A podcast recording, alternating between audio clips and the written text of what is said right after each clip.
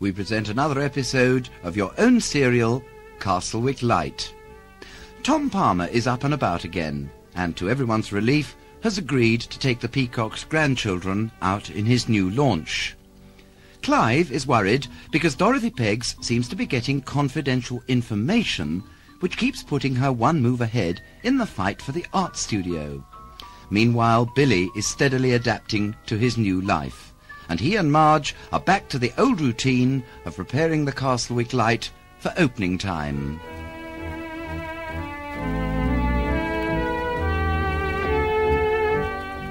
Didn't you tell Mr. Owen that we've already got a dog? Oh, he's too old to train, I love. know that, Billy. But how do you expect Jasper to take to a new dog around the place? I mean to They, say, they've got to be brought up to Oh, it, you see. he's bad enough when somebody brings a dog into the bar. What we're not thinking about now, we're just trying Remember what ahead. he did to that King Charles Spaniel? Mr. Irwin was only looking ahead, that's all.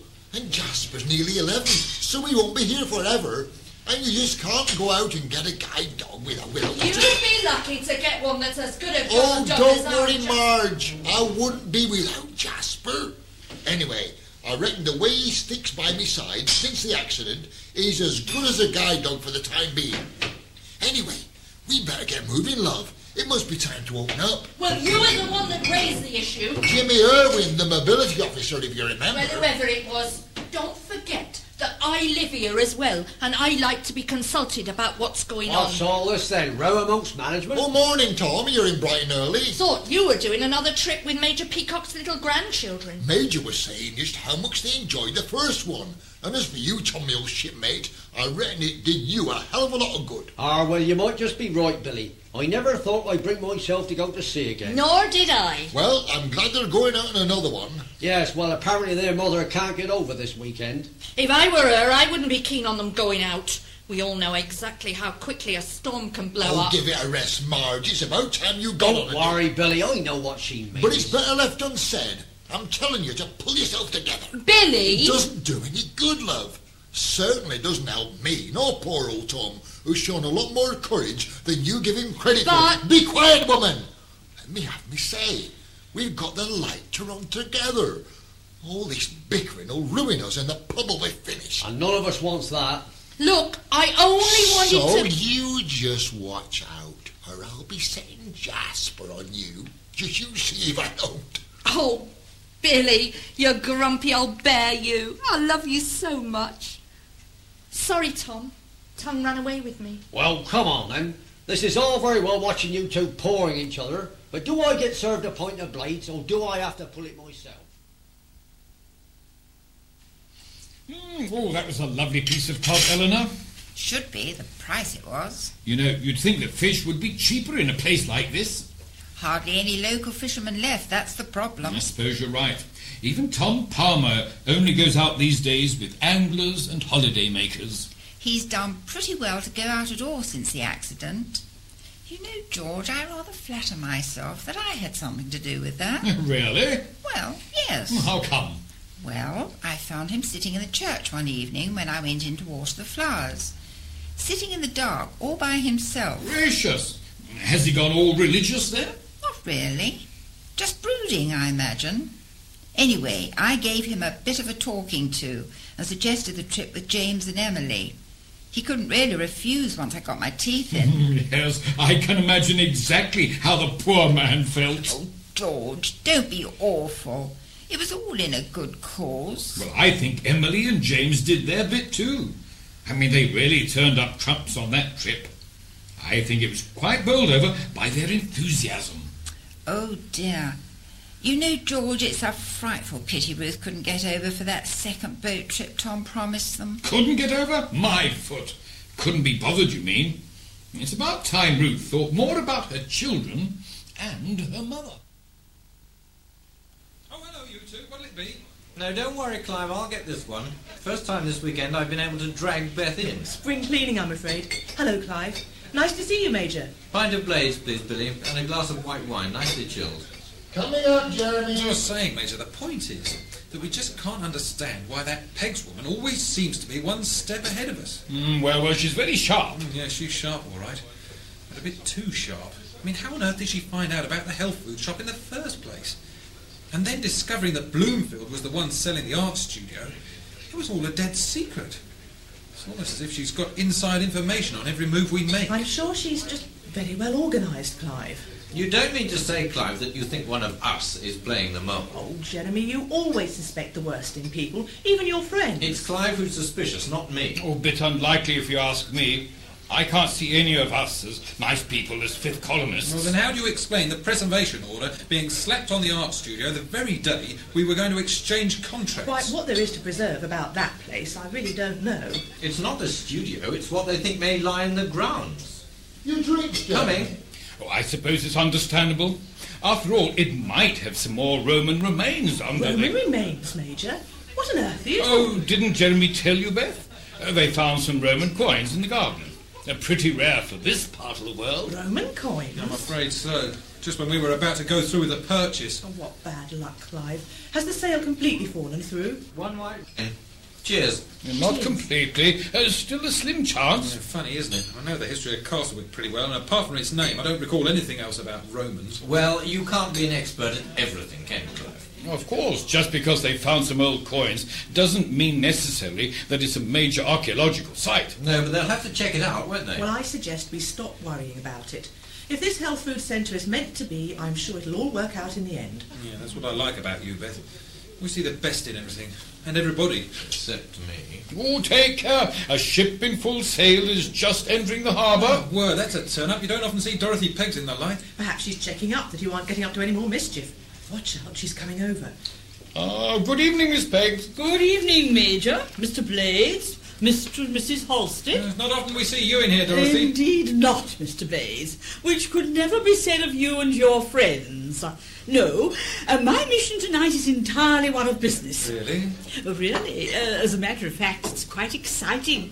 Knowing your interest in local history, I feel sure you're bound to find it Ah. so. Something to do with those old coins? Precisely, Mrs. Halstead. Those old coins, as you put it, could well be the clue to a hitherto unknown Roman settlement Just by sheer chance, bang on the side of the art studio. by a perfect coincidence. Highly appropriate, one might say.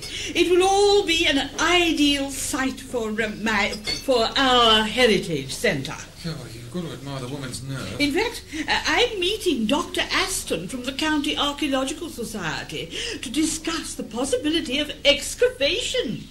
Uh, you may know that he was, until recently, a senior lecturer at Durham University. Oh, Come on, Dorothy, you don't think we're going to fall for a prank like this? Roman coins, I don't- excavations. I don't know what you mean, Mr. Well, then Bates. I'll damn well tell you. If you think that you and your accomplices are going to get us to drop our interest in buying this studio, well, then you've got another May thing. I observe that you appear to have had too much to drink, Mr. Blake? I think it's about time we were going, Jeremy.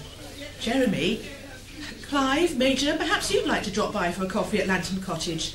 Jeremy, All right, I heard. I'm just rather enjoying There's just this. one thing I'd like to know, Dorothy.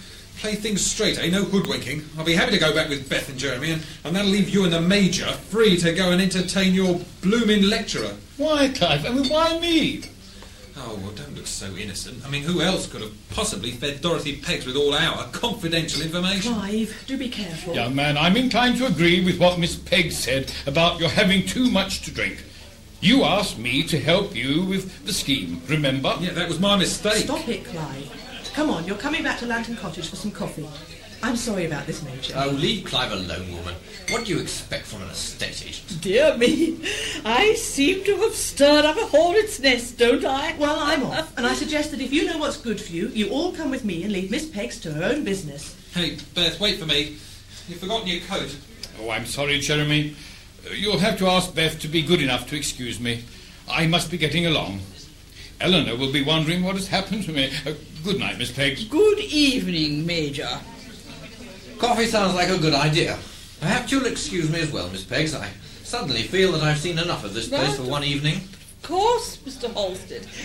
I'm just on my way myself. Well, well, well, what a disgrace. An exercise in digging one's own grave, wouldn't you say? Aha. Uh-huh. With any luck, our smart estate agent Clive Blades has got one foot in the grave already. It's very good of you to see me, Geoffrey. Not at all, Mary. That's what a vicar's here for. Anyway, you seemed very anxious when I spoke to you over the phone. Well, it's not all that surprising. I... Sorry about it, folks. Oh, that's all right, Rose. Hello, Rose. Hope Jeffrey isn't working you too hard. Couldn't remember, Mrs. Taggart. Was it black or white? Pardon? The coffee, dear. Oh, yes, sorry. White, please. Right you are then. Coming up.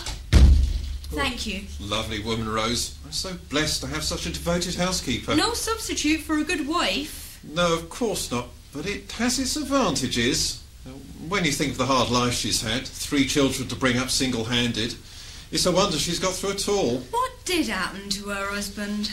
Fisherman lost at sea when the youngest boy was only three months. She moved to Castlewick shortly afterwards. Oh, I thought he'd run away from her. Of course, it's her simple faith that's seen her through.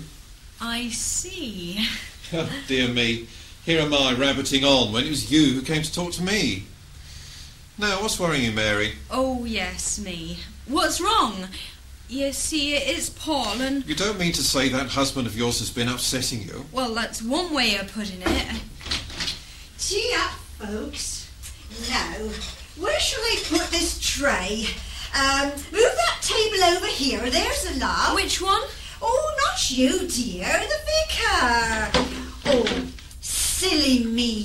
I should be saying coffee. Oh, I don't know what I'm going to do with you, Rose. No, no, Father Marsh. None of that then. Remember, you're a man of the cloth. See what I mean, Mary? Oh, don't you believe a word of it, dear. Thank you. That coffee smells lovely. Oh, and you must try one of my cheese scones. Oh, you must, Mary. They're really divine. Oh, there he goes again. Who says vicars haven't got a sense of humour? Uh, now, where, where were we? Cheese scones, I think. Uh, yes. Uh, um, about your husband, Mr. Taggart, Paul. Yes, Paul. Haven't seen him in church recently. No, you won't have done. You see, that's the problem. Oh, the fact is, he, he's left me.